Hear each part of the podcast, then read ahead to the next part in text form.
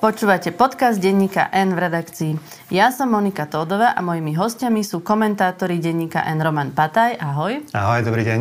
A šéf-redaktor na Punku Zoltán Salaj. Ahoj. Ahoj Monika, dobrý deň, prajem. Eduard Heger gratuloval Richardovi Sulikovi k jeho 55. narodeninám tak, že si dal dres s číslom 76. Myslíte si, že Heger naozaj poskladá novú väčšinu? Fú, to, to neviem, či sa mu to podarí. Zdá sa, že by mu to mohlo výsť. A chcem povedať, že nepatrím medzi tých ľudí, ktorí sú pohoršení tým, že sa vlastne rokuje o nejaké nové 76 Myslím, že to je úplne prirodzené. Keď existuje šanca na to, aby nejaká nová väčšina v parlamente vznikla, tak je úplne legitimné rokovať o jej vzniku a hľadať ju. Navyše Prezidentka dala politikom čas do konca januára, čiže využívajú na to, aby našli nejaké riešenie. Takže samotný fakt, že sa rokuje o nové 76 je podľa mňa úplne v poriadku. Oveľa čistejšie by bolo, keby, keby tú 76 zostavoval niekto iný ako Eduard Heger, pretože je pravda, že jemu vyslovil parlament nedôveru. A to, že on sa tvári, že on sám osobne dáva dohromady novú väčšinu, je veľmi čudné. Ale zároveň musím povedať aj to, že Uvedomujem si všetky rozdiely medzi slovenským a britským politickým systémom stranickým a volebným, ale v Británii mali jedny voľby a majú tam už tretieho premiéra. Čiže to len na ilustráciu toho, že naozaj je legitímne pokúšať sa zostaviť novú väčšinu. Nie je to, nevyzerá to nejako elegantne, nie je to pekný pohľad, ale ten samotný fakt je v poriadku. Nepáči sa mi napríklad, ale ten odkaz Sulíkovi s tým dresom, tak to považujem za úplne niečo nevkusné a nevydarený pokus o žart zo strany pána Hegera, pretože v situácii, keď naozaj tu máme kopu nespokojných ľudí, ktorým chodia vysoké zálové platby a tak, že politici takto okato si posielajú akože vtipy verejne, je to veľmi nenáležité. Nepáčilo sa mi to. Tebe, Zoli? Podľa mňa je to trošku zúfale uh, zo strany Eduarda Hegera, že takto posiela odkazy Richardovi Sulíkovi, ktorý je práve na dovolenke a ani, ani sa nezúčastňuje súčasných rokovaní. Ale čo sa týka uh, otázky, uh, či je reálne teraz, že vznikne nová 76, tak je tam toľko, toľko neznámych, toľko premenných, že veľmi ťažko sa na to odpovedá momentálne. A súhlasím s Romanom v tom, že teda nie je úplne korektné korektné, že Eduard Heger ide zostavovať e, túto novú väčšinu, keďže parlament vyslovil naozaj e, jemu nedôveru, e, jeho vláde a v podstate bavíme sa stále o tom, či on nájde 76 poslancov, ale nič nevieme o tom, že aké má v podstate plány s touto vládou, s tou novou vládou, že aké má nejaké obsahové plány prípadne, alebo aj personálne. Nevieme o tom, že tá vláda bude v rovnakej zostave, bez Igora Matoviča, ale ináč e, všetci ostatní členovia vlády budú rovnakí ako, ako v tej uh, bývalej vláde, teda odvolenej vláde a nepoznáme uh, momentálne jeho uh, názor na aktuálne otázky, čo sa týka energetickej krízy a tak ďalej, ktoré budú aktuálne ešte aj v ďalších mesiacoch. Takže chyba trošku tá, tá, tá legendárna vízia, o ktorej tu Eduard Heger už niekoľko týždňov nám rozpráva. Ale, ale celkovo ten Heger, on sa javí ako keby optimistickejší, ako sú výroky tých ostatných politikov. A jeho optimizmus ako keby bol v rozpore s tým, čo sa v skutočnosti v krajine deje. Alebo myslíš, že stačí sa vlastne tváriť tak optimisticky, že sa tá nálada preniesie aj na ľudí?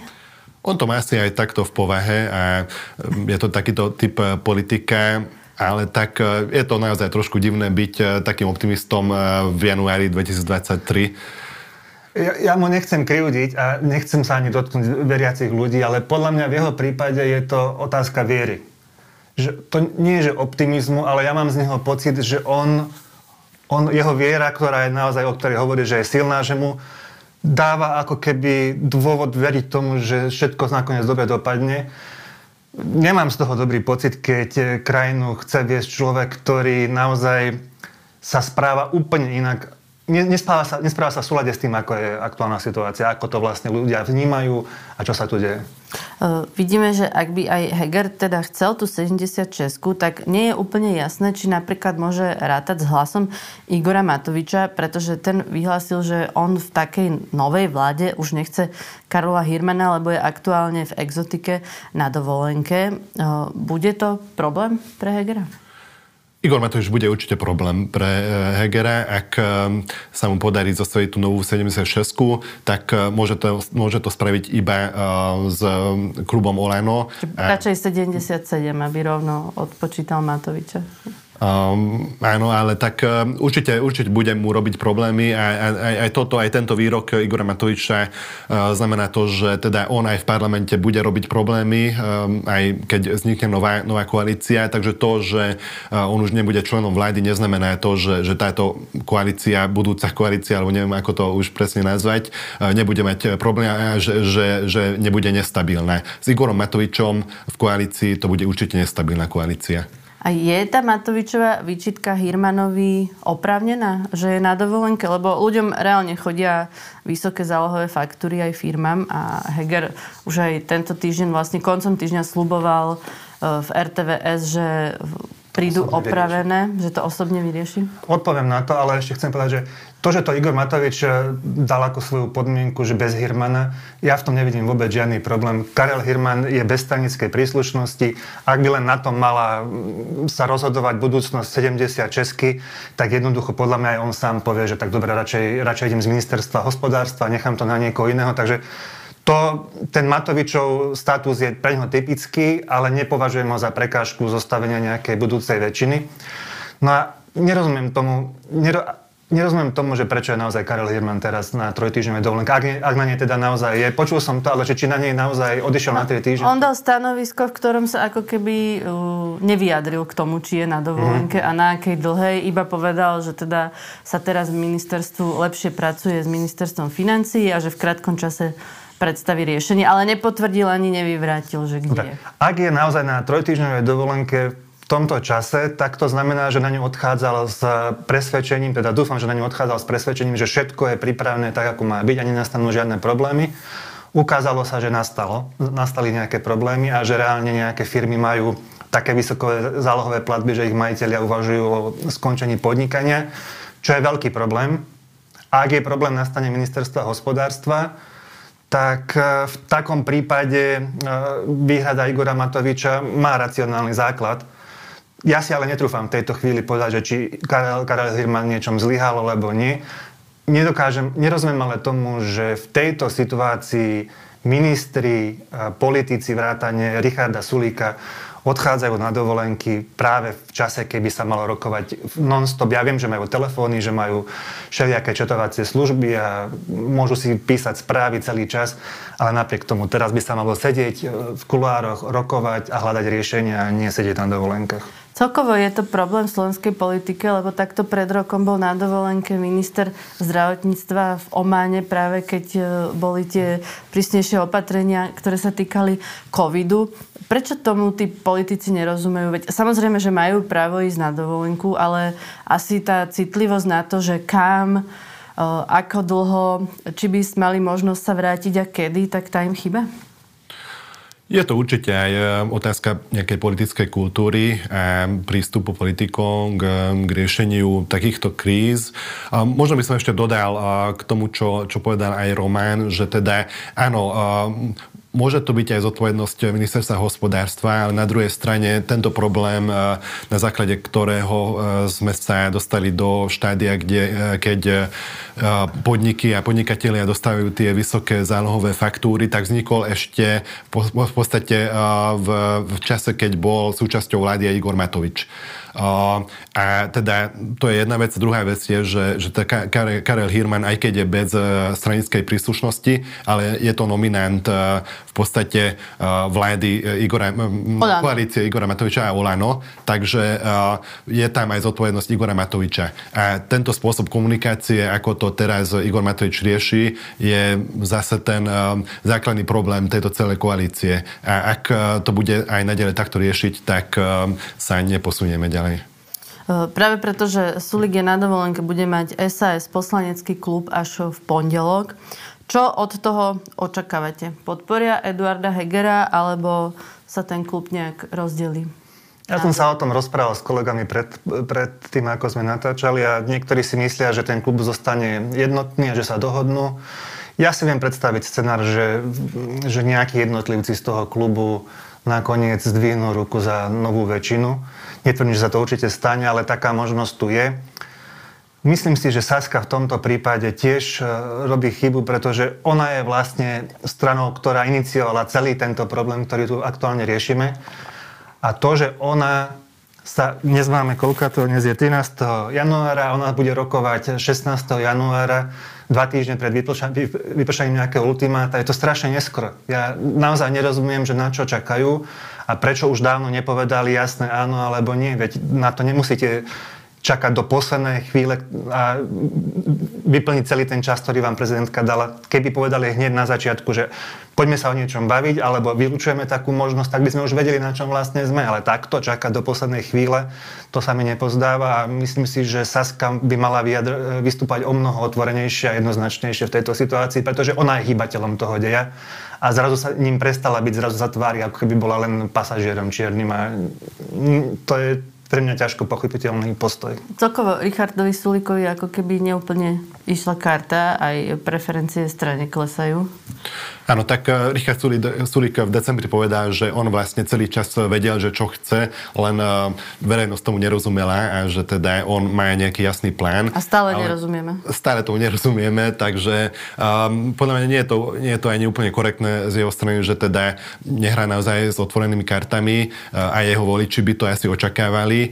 Um, a teda áno, to, že teda zase aj on je na dovolenke v takomto kľúčovom momente, tak to, to, to nie je veľmi e, korektné. Nevieme vlastne zase, e, že e, kde sa postaví SAS. Vlastne Sulík vyhlásil len toľko, že teda najprv treba, aby v Olano vyriešili nejaké vnútorné spory Heger s Matovičom ale v podstate to, že teda či oni chcú predčasné voľby alebo, alebo nechcú, aj, aj, ani to nevysvetlili, že, že prečo je takto proti predčasným voľbám, keď už e, povalili v podstate vládu. A žiadne riešenie, žiadnu víziu, e, aby som zase použil toto slovo, zase, zatiaľ nám neukázal. Takže takto e, je to naozaj veľmi ťažké byť aj nejakým voličom. Aký je postoj Borisa Kolára a Sme rodina?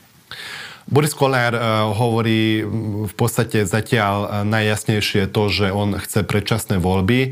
Um, zase na druhej strane vieme, že Boris Kolár uh, um, si mení názory zo dňa na deň, takže ne, nemôžeme si byť istí, že toto bude jeho definitívny názor, ale v podstate tam sa javí šanca na to, že ak, ak sa dohodnú na predčasných voľbách asi v septembri, tak Smerodina môže podporiť novú väčšinu v parlamente, aj keď ani to nemusí stačiť Hegerovi na to, aby, aby vznikla nová, nová vláda. Čiže myslíte si, že teraz je najpravdepodobnejší scenár to, že tie voľby budú v septembri? Ak politici myslia vážne svoje slova, ktorí to tvrdia, tak potom áno. Lebo keby sa to nestalo, znamenalo by to, že Boris Kolár, Boris Kolár nejako zmenil, zmenil, zmenil názor. No. O tom, že tie voľby sa asi blížia, svedčí aj to, že na tej politickej scéne sa deje viacero pohybov. Jednak teda v Olano. Uvidíme, čo urobí Eduard Heger, e, Jaroslav Náď, Jan Budaj. KDH rozmýšľa tiež, či sa vlastne nejak spojí s ostatnými stranami. Vieme, že v piatok má pán Majerský rokovať s Eduardom Hegerom. Miro Kolár sa spája teda s Mikulášom Zurindom. Myslíte si, že KDH pôjde do nejakého spojenia že bude vlastne to nové zoskupenie, bude jeho stredom práve KDH, alebo strane povedia, že idú sami. Lebo oni, oni zatiaľ nehovoria, čo chcú. Vlastne ich posledné stanovisko z tohto týždňa predsedníctva je, že keď budeme mať nejaké stanovisko, tak vám ho oznámime. Neviem, tam ťažko sa mi to predvída, pretože KDH má takú silnú identitu, takú dlhú históriu za sebou, že si viem predstaviť, že medzi členmi KDH nie je nejaká veľká chuť e, ísť do koalície s niekým a zdať sa časti tej svojej identity, ktorú si budujú už 30 rokov, hoci v poslednom období pomerne neúspešne. Ale e, keby, sa, keby to keby čisto racionálne pristupovali k otázke budúcich volieb, tak e, spojenie sa do nejakého typu koalície z ich strany asi najlepšie, najlepšie rozhodnutie. Ale tam potom potrebuješ 7%. Potrebuješ 7%, tak ale oni, oni majú medzi 4 a 5, pokiaľ si dobre spomínam, na ich preferencie. V niektorých prieskumoch dokonca sa objavili aj tesne nad 5%, ak si dobre spomínam. Predstavme si, že niečo dá dohromady naozaj Mikuláš Durinda, že to niečo bude mať nejaký potenciál a ten potenciál vznikne podľa mňa čiastočne aj vďaka, vďaka súčasným privržencom KDH, čiže nejakých ľudí od KDH zoberie, čím znova zniží šancu, že sa KDH dostane do parlamentu samostatne. Budú to mať ťažké rozhodovanie, ale nielen, nielen v KDH, ale to ťažké rozhodovanie by mali aj ľudia ako napríklad Miroslav Kolár, keby to spájanie zahrňalo jeho, z KDH, ktorí už predsa len tam tie ich ideologické rozdiely medzi nimi sú pomerne značné, si myslím. Takže ak by to spájanie malo byť na takomto širokom základe, tak eh, mnohí ľudia by museli byť eh, veľmi silný kompromis pri tom spájaní. V skutočnosti má KDH bližšie k Igorovi Matovičovi, nie? A Golano. No, ale k Igorovi Matovičovi neviem. Má proste určite nie formou a myslím si, že Igor Matovič aj obsahom sa už posunul ďalej ako, ako KDH by sa kedy posunulo, teda dúfam. Takže mm, myslím si, že KDH má blízko k Mikulášovi Zurindovi a jeho predstave o politike, ale znamenalo by to vlastne to, že by sa, ako som hovoril, zdalo svoje identity a veľkej časti minulosti. Budem zvedavý, čo urobia. Ako to podľa vás dopadne v Olano, kde vlastne majú šancu uplatniť sa Jaroslav Náď alebo Eduard Heger, ak teda sa s tou stranou rozlúčia?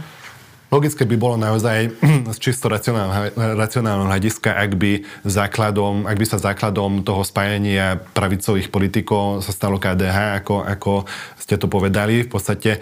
Um, ale tie racionálne um, hľadiska sa často strácajú v tej slovenskej politike, prečo, pretože ak by sme na to išli naozaj tak racionálne, tak uh, v podstate sú tu dve také základné pravicové strany, ktoré by mohli byť, uh, mohli tvoriť základ uh, toho pravicového spektra KDH a SAS. V podstate KDH je, je ako konzervatívno-pravicová strana a SAS ako liberálno-pravicová strana, takže tieto dve strany by v podstate mohli aj stačiť všetkým pravicovým politikom, aby sa uplatnili. Ale tak na druhej strane sú rôzne osobné vzťahy, ktoré v podstate toto neumožňujú a práve tu sa otvára otázka aj, aj, aj tá otázka, že kde by si na, mohli nájsť svoje miesto Heger, Naď alebo Budaj. Aj tu je aj, aj, aj medzi Hegerom, Naďom a Budajom sú v podstate také nejaké rozdiely v tom, že, že Budaj je oveľa liberálnejší ako, ako Hegera a Naď, ale no tak e, pri, pri každom politikovi môžeme určiť nejaké základné takéto povahové vlastnosti. Ale teda momentálne nevieme, či, uh, že v akom štádiu je, uh, sú, sú procesy v rámci Olano, či sa Olano rozpadne, či sa Olano rozpadne tak, že už uh, tie dve časti nebudú ani spolupracovať, alebo zase sa zopakuje ten scenár, že Heger dlhodobo plánuje sa zbaviť Igora Matoviča a nakoniec sa mu to nepodarí. Podľa mňa akože je to, je to celkom reálne, že to dopadne na, na nakoniec takto. A že tam zostane? A že tam zostane. Nedá sa to vylúčiť, pretože toľko váhavosti, ktorú to teraz predviedol, znamená, že v tom môže pokračovať veľmi úspešne ďalej. Stranu zaklada aj Lucia Ďuriš Nikolsonová. Prečo? Nemôže no, sa pridať Mikulášovi Zurindovi? To keby som vedel, že prečo zakladá ona stranu, tak neviem, nerozumiem tomu. A ak som správne pochopil tie vyjadrenia, ktoré boli aj dnes v médiách o tom, že ona podľa všetko zakladá stranu s cieľom, aby potom tú stranu mohla vložiť do tej budúcej koalície. Tak ja už naozaj, ak je to naozaj tak, tak potom nerozumiem, na čo tu vzniká strana na to, aby sa stal potom súčasťou tej koalície. Tak buď je o politikov alebo o ľudí, ktorí tú stranu chcú založiť, je záujem a niekto ich prizvie do spolupráce nejakým prirodzeným spôsobom, a keď taký, o nich taký záujem nie je, tak potom naozaj akože vtlačiť sa tam cez založenie novej strany na poslednú chvíľu a potom vás niekam zavolajú len zo strachu, aby neprepadli vaše hlasy, tak to je, to je naozaj, že to je nedôstojná, nedôstojná hra s voličmi a to je také divadlo, ktoré opäť sa mi vôbec nepáči a nerozumiem tomu. Možno to pani Ďuriš Nikolsonová vysvetlí lepšie, ale tak zatiaľ sa je... Možno nemajú o ňu záujem tí politici, ktorí zostavujú to zo skupenia, ale možno ona hovorí, že ľudia majú záujem, aj keď teda už nebude robiť ten veľký prieskum, ktorý predtým avizovala, keď hovorila o vzniku strany. Ja som si všimol, že Lucia Ďuriš Nikolsonová ani nehovorí o, o strane, ale o projekte, ale v podstate aj Mikuláš Zurinda hovorí už dlhodobo alebo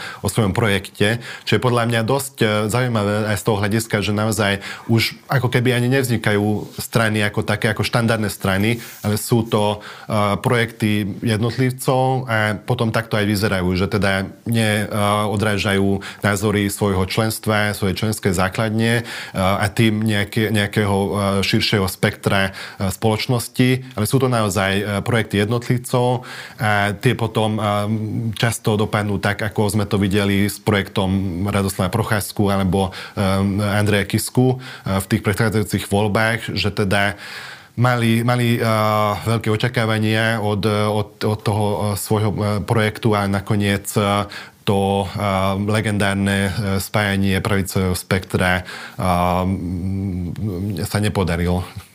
Sú nejaké pohyby aj na, medzi maďarskými politikmi? Videla som, že Aliancia chce rokovať so Žoltom Šimonom. Dochádza aj tam k nejakému spájaniu? Áno, toto je čerstvá správa, že idú rokovať o o, o možnosti vytvorenia spoločnej kandidátky, takže mm, si všimli, že možno budú predčasné voľby tento rok a musia niečo spraviť. Môže to byť problematické hlavne z dvoch e, dôvodov. Jednak aj v rámci aliancie sú dosť veľké vnútorné spory.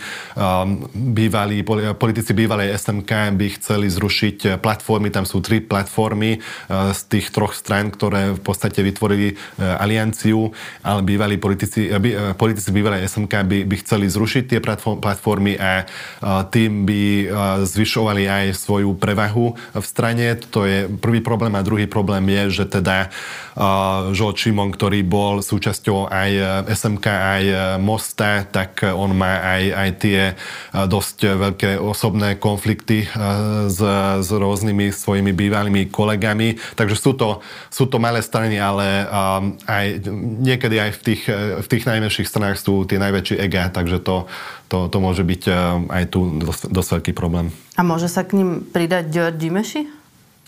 Tak um, osud uh, Ďorďa Dimešiho je teraz uh, asi najväčšia otázka maďarskej politiky na Slovensku. Mm-hmm keďže vieme, že on, eh, on začal si hľadať svoje miesto eh, koncom minulého roka, má stretnutie s predsedom Aliancie. Oni teda tvrdia, že, že nerokovali o tom, že by uh, Dimeši vstúpil priamo do Aliancie, ale je to otázne, takže určite je z niektorých členov Aliancie je, je vola, aby sa k nimi pridal Dimeši, ale na druhej strane uh, pre Dimešiho by bolo dosť uh,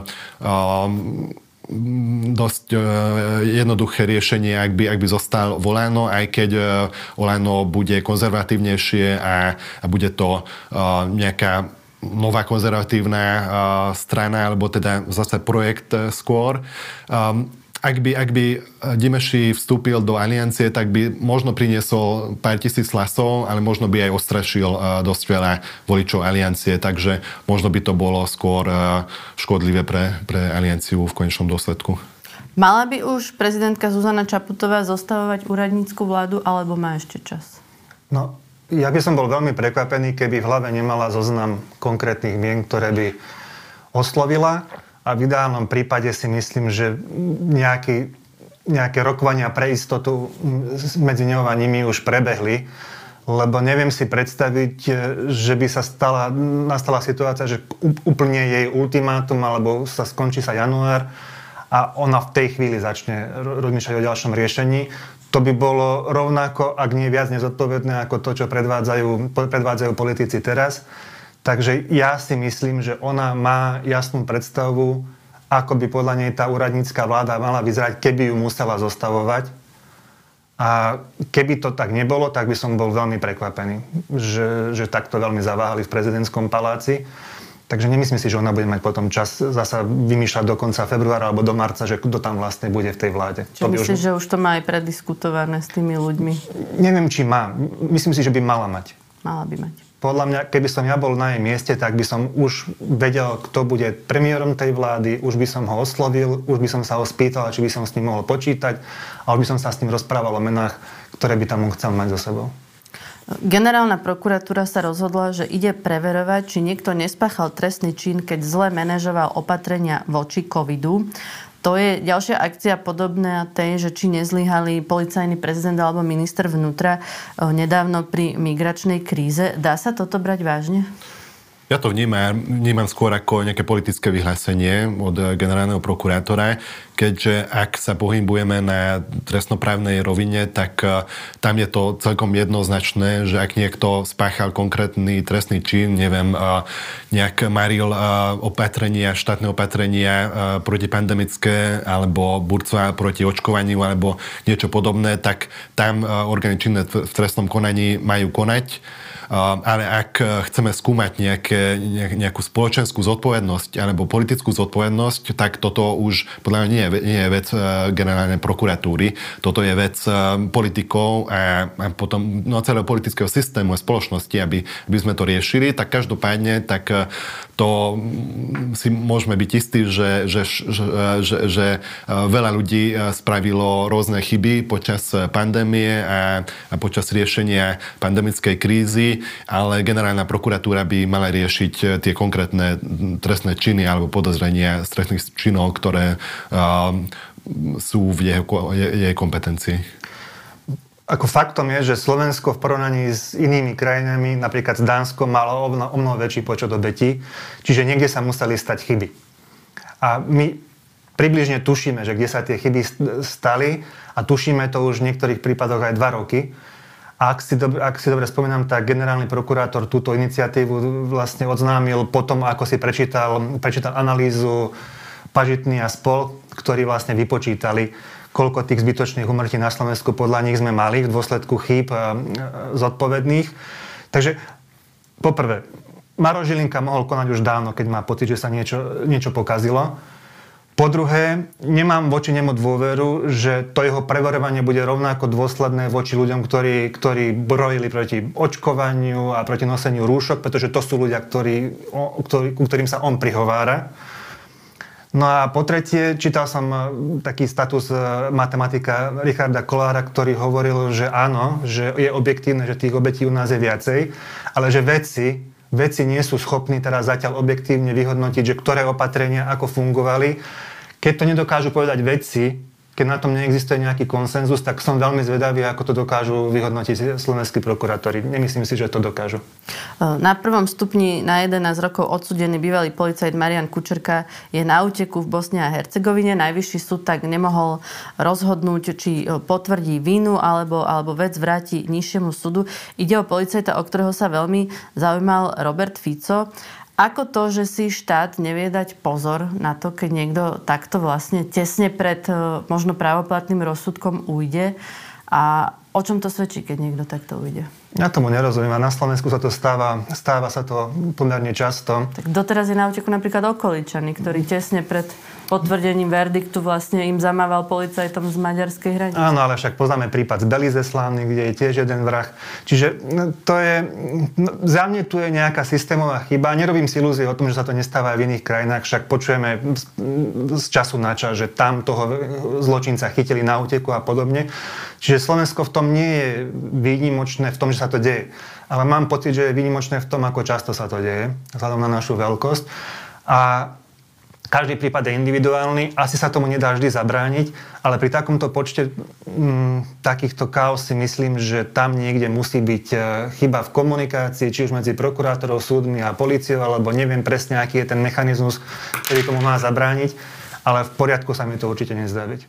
Tak e, vôbec to, že niekto je na prvom stupni odsudený a čaká na slobode na to, či naozaj pôjde tomto konkrétnom prípade na 11 rokov sedieť alebo nie. Už to samotného asi človeka nutí premyšľať, či neujde a štát tomu nejak nezabráni. On mal vlastne dokonca mu vydali nový pas cez sviatky podľa toho, čo hovoril prokurátor. Áno, je to určite vec, eh, ktorou by sa mali tie zodpovedné orgány zaoberať trošku intenzívnejšie. Áno, aj eh, z krátkej histórie Slovenskej republiky poznáme dosť vážne prípady. Aj Iva Alexa eh, akože utiekol do, do Juhoafrickej republiky, aj keď jeho potom po dvoch rokoch vrátili na Slovensko, ale tým, že sa vyskytujú tieto prípady takto často, tak mali by sa riešiť trošku intenzívnejšie. Možno by to Maro Žilinka mohol vyšetrovať, že ako sa to mohlo stať. Neviem. K tomu, k tomu sme status nevideli, ani teda k iným týmto veľkým kauzam. V Čechách sú tento víkend prezidentské voľby, prvé kolo. Bola tu Iveta Radičová a povedala, že by teda horko ťažko volila Danušu Nerudovou. Vy ste na tom ako, Zoli? Ja akože neviem sa veľmi kvalifikovane vyjadriť e, k tomu, že teda e, k jednotlivým e, kandidátom, ale ja to trošku vnímam ako aj referendum o Andrejovi Babišovi, tieto české voľby a mňa z toho celého zaujíma hlavne to, že, že ako dopadne Andrej Babiš, či sa mu podarí zachrániť niečo zo svojej politickej kariéry a, a že ako to zmení českú spoločnosť. Súd pred pár dňami Babiša oslobodil v kauze Čapy hnízdo a gratuloval mu aj Robert Fico. Povedal, že jeho trestné stíhanie od začiatku smrdelo politickou objednávkou, ale aspoň ho nechceli zatvoriť do väzby, ako chceli teda Fica, teda jeho. Prečo politici, keď sú podozriví spáchania trestných činov, automaticky hovoria o politickej objednávke? Preto, aby si v očiach voličov, aby v očiach voličov vyvolali zdanie, že to nie je problém a že majú právo ďalej pôsobiť v politike. A je hlavne o politiku typu Roberta Fica, ktorý za všetkým vidí nejaké sprisahanie. Je to jeho už prirodzený reflex. A samozrejme, nemyslím si, že, že, že to robí preto, aby, aby zastavil svoje stíhanie, lebo to takýmto spôsobom nedokáže ale je to odkaz jeho voličom, že neverte, on vlastne týmto správaním ďalej prehlbuje absolútnu nedôveru voči štátu, voči jeho inštitúciám. Keď hovorí, že štát ma prenasleduje a hovorí to jeden z najsilnejších politikov na Slovensku, tak čo si o tom radový občan a jeho volič, e, aký, aký záver z toho vyvodí, že tomuto štátu sa nedá veriť. A k tomuto e, Robert Fico vytrvalo už roky prispieva je to veľmi nezodpovedné, je to jedna z najhorších vecí, ktorých sa počas svojho pôsobenia v politike dopustil. Máš ty nejakého favorita v českých voľbách? Ja by som volil, ja by som volil Petra Pavla. Mm, netvrdím, Lebo píšeš ten vývoj bojov. Čakal, čakal som, že toto bude vysvetlenie, ale, ale jasne, je to generál, je to známy, známy človek z NATO. Po, vnímal som ho o, o mnoho dávnejšie, ako, ako pani tu jeho protikandidátku a Zdá sa mi, že v tejto situácii, ako, aké práve Európa, aj Česko, aj Slovensko sú, tak sa mi zdá byť, že on je ten správny kandidát na prezidenta. Čo sa aktuálne deje na Ukrajine, Roman? Na Ukrajine je to jeden z tých horších týždňov, ktorý, ktorý máme za sebou. Rusi obsadili mesto, ktoré sa volá Soledar, ale netreba z toho robiť žiadne ďalekosiahle závery. Je to prvé mesto po dlhých mesiacoch, ktoré boli schopní obsadiť za cenu obrovských strát. Odtiaľ toho miesta, z tej oblasti prichádzajú naozaj šialené videá, plné, plné mŕtvych ľudí, väčšinou Rusov a videl som, videl som fotografiu, na ktorej napočítali takmer 40 mŕtvych vojakov na priestore, ja neviem, 50 x 50 metrov. Ruských vojakov. Ruských vojakov, pretože väčšinou tam bojujú za, za Rusko Wagnerovci, to je tá žoldenská skupina do ktorej najali veľa väzňov z ruských väzení výmenou za vidinu mm, slobody, ak prežijú poročné nasadenie. No a týchto ľudí tam posielajú do útokov absolútne bezohľadne a zomierajú naozaj v húfoch. No a možno bola otázka času, kedy to na nejakom mieste sa im táto taktika vyplatí a ten Soledar práve teraz je na spadnutie, ale neznamená to, že by to znamenalo zvrat vo vojne, nič také. V zásade majiteľ Wagnerovcov sa volá Evgení Prigožin, tak on vďaka tomu si bude môcť, bude môcť pred ruskými médiami a ruskou verejnosťou sa prezentovať ako úspešný vojvodca, ktorý dokázal obsadiť mesto, ktoré predtým nedokázala obsadiť armáda. Je to veľmi cynická hra, ktorú tam predvádzajú e, Rusi a ťažko sa to komentuje, lebo tá, tá miera utrpenia, ktorú tam tí vojaci zažívajú, je pre nás úplne nepredstaviteľná. Je to hrozné miesto. Čo pozitívne sa tento týždeň stalo, Zoli? Tak mňa zaujala správa o tom, že aký úspešní sme boli v roku 2022 v zálohovaní PET Fliaš. Je to oblasť, v ktorej sme dokonca predbehli aj región, že takýto systém zatiaľ nezaviedli ani v Česku, ani v Maďarsku, tuším ani v Polsku. A ten náš cieľ za rok 2022 bolo, že aspoň 60% tých fliaž vrátiť a podarilo sa nám vrátiť viac ako 70%, takže celkom je to úspešný projekt a je to aspoň niečo, v čom dokážeme byť aj v, tom, aj v celom regióne prvý, takže toto je podľa mňa dobrá správa pre Slovensko. Mňa potešili dve veci. Jedna je, že denník sme sa dožíva celkom slušnej forme 30 rokov, čo gratulujem kolegom. A druhá vec je tak prekvapivá aj pre mňa samého. Stalo sa to v nedelu v diskusnej relácii, ktorej boli Boris Kolár a Robert Fico. A Robert Fico tam e, rozohrával tú svoju perfidnú hru o tom, že média vo všeobecnosti, prezidentská Čaputová spoločnosť sa nevenuje tej vražde v Michalovciach tak intenzívne, ako sa venovala vražde e, v teplárni. No a veľmi príjemne ma prekvapil Boris Kolár, ktorý mu vysvetlil, že v čom je rozdiel. Vysvetlil mu, že kým v Michalovciach išlo hrozný čin, ale predsa len to bol čin zisku chtivý, išlo tam o peniaze, tak tu v Bratislave išlo teroristický čin z nenávisti. A naozaj, Boris Kolár ma tým príjemne prekvapil, že aj on, ktorý má konzervatívnejších voličov, im bol toto schopný takýto odkaz vyslať. To bolo fajn. Ešte sme mali aj pekný pozitívny článok, že 40 vecí ako môžete v ďalšom roku mm. páchať dobro, tak e, kto má chuť, tak ešte aj to odporúčam. Ďakujem veľmi pekne, že ste prišli. To bol Roman Pataj. Ďakujem. A Zoltán Salaj. Ďakujem pekne. Počúvali ste podcast v redakcii. Ja som Monika Tódová a do počutia na budúce.